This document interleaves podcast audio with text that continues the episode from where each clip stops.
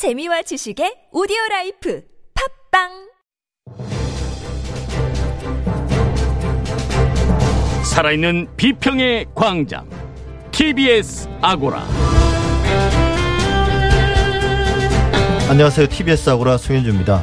지난주 TBS의 창에서 김어준의 뉴스 공장을 둘러싼 공정성 논란을 살펴봤는데요. 이어서 오늘은 라디오 시사대담 프로그램의 특성은 무엇인지, 공정성을 넘어서는 평가의 기준은 무엇이 될 수 있을지 미디어의 광장에서 이야기 나눠보겠습니다.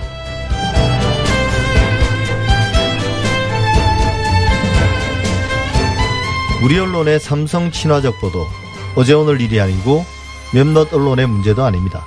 하지만 이번 삼성 일가의 이건희 전 회장 유산 상속과 상속세 납부, 특히 주목을 받았던 미술품 기증 소식을 전할 때는 그 편향성이 과대했던 것 같습니다.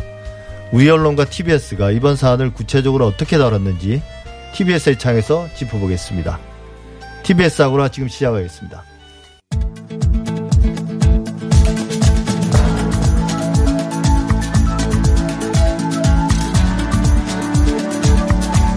미디어 브리핑 시작합니다. 금준경 미디어 오늘 기자 어서 오십시오. 네, 안녕하세요. 네, 지난 선거 기간 조선일보와 중앙일보의 선거 보도가 다른 언론사 대비 많은 조회수를 기록했다고 하는데요. 네이버에서 어떤 내용입니까?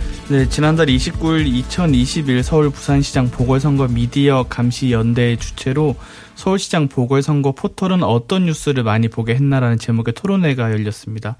이 자리에서 선거 기간 포털 네이버 모니터를 담당했던 전국 언론 노동조합에서 포털 네이버의 서울시장 보궐선거 관련 기사들을 한 달치를 분석을 했는데요. 선거 기간 동안 각 언론사별로 네이버 내에서 랭킹 5위 안에 들었던 선거 보도를 종합해 보니까 한 달 동안 가장 많은 조회수를 기록한 기사 20위권에 중앙일보 8건, 조선일보 6건, 머니투데이 4건 등으로 나타났습니다. 예. 이들 3사가 20건 중에서 18건이나 차지하게 된 건데요. 20위권 가운데 방송사는 KBS가 한 건으로 유일했고요. 한겨레 경향신문 등 소위 진보 성향으로 분류되는 언론사는 20위권에 한 곳도 없었습니다. 또 10만 건 이상 조회수에 해당하는 서울시장 선거 관련 기사가 215건이었는데 이걸 매체별로 분류한 결과도 있는데요. 조선일보가 19건으로 가장 많았고요. 이어서 서울경제 한겨레 각 15건, 연합뉴스 13건, 뉴스원 11건, 머니투데이 2대12 한국일보 서울신문이 각각 10건, 그리고 중앙일보와 데일리안이 9건, 세계일보 아시아경제, 한국경제, 헤럴드경제가 이제 각각 8건씩 있었습니다. 예, 이게 뭐 이전에 MBC 스트레이트 보도에서도 계속 논란이 됐었고 네. 어 그런 의심들이 있는 거죠. 이게 맞습니다. 네이버가 어 이 제목처럼 어 토론의 제목처럼 포털이 보게 한 거잖아요. 맞습니다. 그 이용자들 스스로 본 게 아니라 그런 의미를 담고 있는 거죠. 맞습니다. 근데 이제 이건 알고리즘 이야기는 좀 이따 하기로 하고 네. 이게 양질의 기사보다는 여기서 조회수가 많은 기사들이 뭐 특정한 정치인들의 자극적인 발언들을 따옴표로 전한 우리가 따옴표 저널리즘이라고 하는 그런 비중이 높았다라는 분석도 있네요. 네, 많이 이렇게 선거 보도들을 이제 모아 보니까 57.9%가 이제 SNS나 라디오, 예. 타사 보도, 토론회, 유튜브 등을 인용한 기사였다고 합니다. 한마디로 후보자나 정당 관계자 등 정치인이나 혹은 또 관련된 사람들의 페이스북이나 블로그에 실시간으로 모니터를 통해 올라오는 글을 단순히 인용한 기사들이죠. 예. 이런 기사들이 포털에서 상당히 많이 읽혔다고 볼 수 있고요. 그리고 전체 선거 기사의 이제 83.3%가 해설과 기획 기사가 아니라 스트레이트 중심 이벤트 보도 기사로 나타나기도 했습니다. 예, 이런 걸 보면 기자의 능력이라는 게 네. 어떤 좀 깊이 있는 취재나 분석보다는 뭔가 감각이라고 해야 될까요? 막. 여기서 터져 나오는 발언이나 SNS에 올라오는 글들 중에 아 이게 뭔가 사람들로부터 많은 뭐 주목을 받겠다 싶은 것들을 감별해내고 또 맞습니다. 거기에서 뭐 좀 자극적인 제목을 뽑아내는 그런 능력으로 뭔가 특화되는 게 아닌가 싶은 그런 어떤 걱정이 있긴 합니다. 네. 예, 근데 아까 말씀드린 것처럼 이게 특정 언론의 기사를 많이 봤다는 건 이용자들이 능동적으로 찾아서 봤다라기보다는 네이버의 알고리즘이 어떤 그런 언론사의 기사들을 많이 노출한 결과라고 볼 수도 있는 건가요? 실제로 그런 식의 우려가 많이 나오고 있는데요.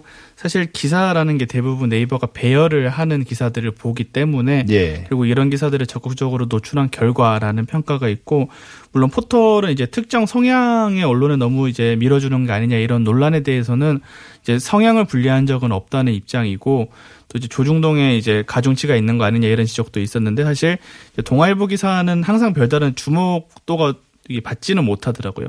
이 언론 노조에서는 이 두 언론사 조선일보, 중앙일보가 왜 이렇게 많이 읽혔는지 여러 이유가 있겠지만 우선 포털에 굉장히 적극적이고 최적화되어 있는 대응이 있다라고 꼽기도 했는데요. 예. 이들 언론사는 전반적으로 기사 수가 많고요. 예. 대부분 온라인에서 말씀하셨던 것처럼 주목받을 만한 이슈의 기사를 빨리 써내는 식의 대응을 하다 보니까 포털 알고리즘에 최적화를 시킨 그런 시스템을 내부적으로 구축했다는 평가가 있고 반면에 한겨레와 경향신문 에서는 이런 식의 포털 이슈검 이슈 기사들 실시간 기사를 쓰자고 하는 내부의 그런 행정적인 게 추진될 때마다 기자들이 반대를 해오고 계속 안 되도록 이제 유도를 해온 이런 배경들이 좀 있거든요. 이거 좀 감안하면 언론 노조에서도 알고리즘이 갖고 있는 한계가 있고 언론사 간의 디지털 역량의 격차가 결국 언론사의 차별성이나 가치 지향보다는 높은 조회수의 성과를 강요하는 경영진의 압박으로 이어진다고 지적하기도 했고 예, 예. 이게 그러니까 네. 그 중앙일보나 조선일보가 한 지난 한 10년, 10년 넘는 시간 동안 추진해 왔던 디지털 first 혹은 온라인 first 전략의 핵심이라고도 우리가 해석할 수 있는 거죠. 실제로 그랬는지는 뭐 확인할 수는 없지만 맞습니다. 네, 항상 추정이긴 한데 말씀 주셨던 것처럼 이제 중앙일보에는 i24라는 팀이 있습니다. 예. 24시간 3교대로 돌려서 기사를 쓰는 팀이라서 i24고요. 예. 조선일보는 이 24-7 팀이라고 247에서 24시간 7일 이제 영어에서 네. 주로 쓰는 표현이죠. 네. 그 팀으로 온라인 기사를 쓰고 있고 한국경제나 몇몇 언론사들은 실제로 기자들을 네이버 조회수가 많이 나온 만큼 1등을 뽑아서 기자상을 주거든요. 사내에서. 예. 말씀 주셨던 그런 문화가 일단 이어지는 그런 문제가 좀 있는 것 같고요. 그리고 이제 다운표 기사들이 너무 많은 주목을 받는 거는 사실 포털에 고민이 좀 많이 필요해 보이긴 하는데요. 참고로 이제 네이버에서는 이제 알고리즘 전문가들로부터 검토를 받는 검토위원회를 만들겠다라고 해서 지금 추진하고 있는 상황이기도 하고 이제 지난달 말부터 이제 아직 기사화가 되지 않은 사안이긴 합니다만 개별 언론사의 공지 사항이 나간 거 보니까 양질의 기사에 더 큰 광고비를 주고 온라인 이슈 대응 등 저품질 기사에는 광고비를 떨어뜨리는 방안을 확대하겠다고 언론사에 4월 30일자로 공지가 나간 상황이기도 하거든요. 그래서 의식은 하고 있는 건 맞는데 이게 근본적으로 문제 개선이 될지 이 불투명한 알고리즘에 대해서 좀 확실한 조치가 이루어질지는 좀 미지수인 것 같습니다. 예. 그러니까 이거 알고리즘 에 가진 한계들을 네. 사람의 어떤 노력으로 극복하려고 하기 시작하면 이게 일이 한도 끝도 없이 늘어나는 거잖아요. 그러니까 맞습니다. 네이버가 뭔가 뉴스를 편집하려고 마음을 먹으면 스스로 언론사가 되는 음. 되게 된다는 그런 문제점도 있을 뿐만 아니라 그 일 자체가 네. 뭐 잘해보려고 하는 노력이긴 하지만 끝이 없을 것 같아요. 이게 과연 가능한 미션인지는 잘 모르겠습니다. 근데 어떤 문제는 결국은 네. 확증 편향 때문에 이용자 스스로 특정 언론의 기사만을 본다면 그게 좋지 않은 일이긴 하지만 그걸 뭐라고 탓할 수는 없습니다. 근데 음. 누군가가 혹은 무엇인가가 그렇게 강요한다면 그렇죠. 네. 이건 문제가 아닐 수 없거든요. 이게 사실은 이런 비난들로부터 좀 벗어나려면 결국은 알고리즘을 조금 더 투명하게 공개할 필요가 있지 않나 생각합니다. 더 이상 영업 비밀이라는 걸로는 어, 막을 수 없는 그런 단계가 아닌가 싶은데요. 네.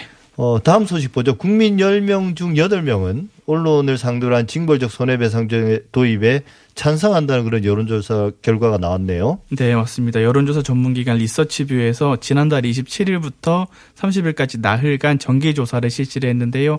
허위 조작 가짜뉴스를 보도한 언론사에 대한 징벌적 손해배상제 도입에 찬성한다는 응답이 80%에 달했습니다. 반대한다는 응답은 13%에 불과했고요. 무응답은 7%였는데요. 참고로 질문은 이 귀하께서는 허위, 조작, 가짜뉴스를 보도한 언론사에 대해 징벌적 손해배상제를 도입해야 한다는 견해에 대해 어떻게 생각하십니까? 였습니다. 참고로 이 조사는 전국 만 18세 이상 성인 1000명을 대상으로 ARS 자동응답 시스템 방식으로 진행했고요.